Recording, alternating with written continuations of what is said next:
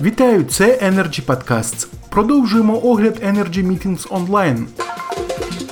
Під час дискусії в рамках 10-ї зустрічі, присвяченої темі вітчизняний газовидобуток, які стимули потрібні галузі саме сьогодні, голова Державної служби геології та надр України Роман Опімах дав оцінку ситуації, що склалася у сфері надрокористування, та ознайомив співрозмовників із ключовими кроками, які вдалося реалізувати протягом останніх шести місяців, зокрема запуском низки сервісів для надрокористувачів.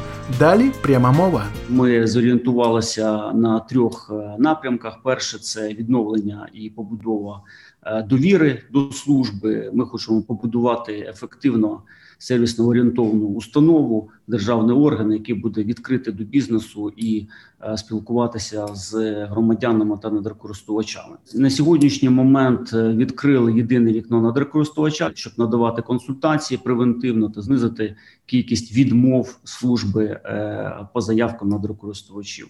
Створили єдиний центр з обрахунку вартості спеціальних дозволів. Фактично замість трьох установ на сьогоднішній момент це одна установа швидше і дешевше. Також е, рухаємося на прозорий обрахунок вартості спеціальних дозволів. Фактично, ми хочемо це зробити. Такий певний електронний калькулятор. Кожен з надрокористувачів зможе самостійно перевірити вартість спеціального дозволу. До того було велика кількість нарікань щодо цього елементу.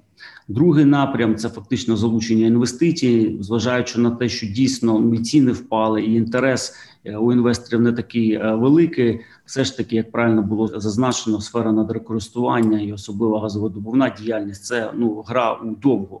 Тобто, те, що ви сьогодні почнете.